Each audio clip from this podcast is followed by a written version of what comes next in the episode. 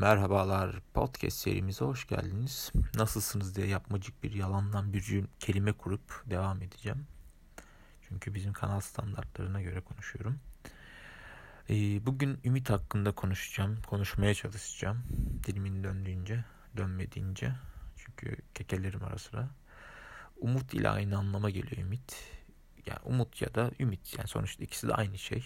Sadece umut Türkçe bir kelime Diğeri de Farsçadan geliyor diye biliyorum. Böyle de bir gereksiz bilgiyle başlayalım. Hiçbir zaman işinize yaramayacak bir bilgi. Belki unutursunuz şu an unutuyordunuz. Ben konuşmaya devam ettikçe hala hatırlıyorsunuz. İnsanların yaşantılarında hayalleri, beklentilerini kapsar. Ama bu beklentiler ya da hayalleri olumsuz da sonuçlanabilir ya da iyi bir şeyle de sonuçlanabilir bir bakıma. Ümit insanın yaşama arzusunu kuvvetlendiren bir şey diğer bir anlamda da yaşamın anlamı diyebiliriz. Yani bu ümit sadece sevgi, gönül işleri değil.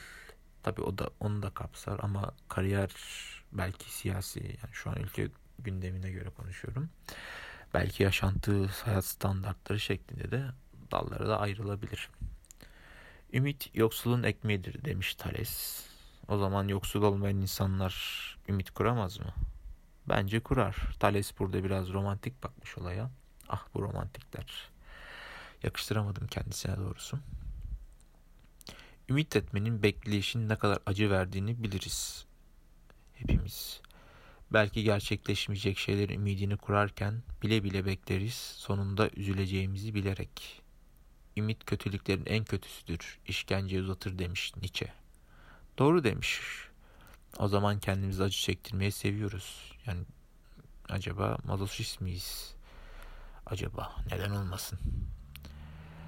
Ümit her insan için değerli ve önemli bir şeydir. Ümit edin sonunda üzüleceğimizi bile bile belki o zaman yaşadığınızı anlarsınız. Teşekkür ederim dinlediğiniz için. Dinleyenler, dinlemeyenler ve hiçbir zaman dinlemeyecekler.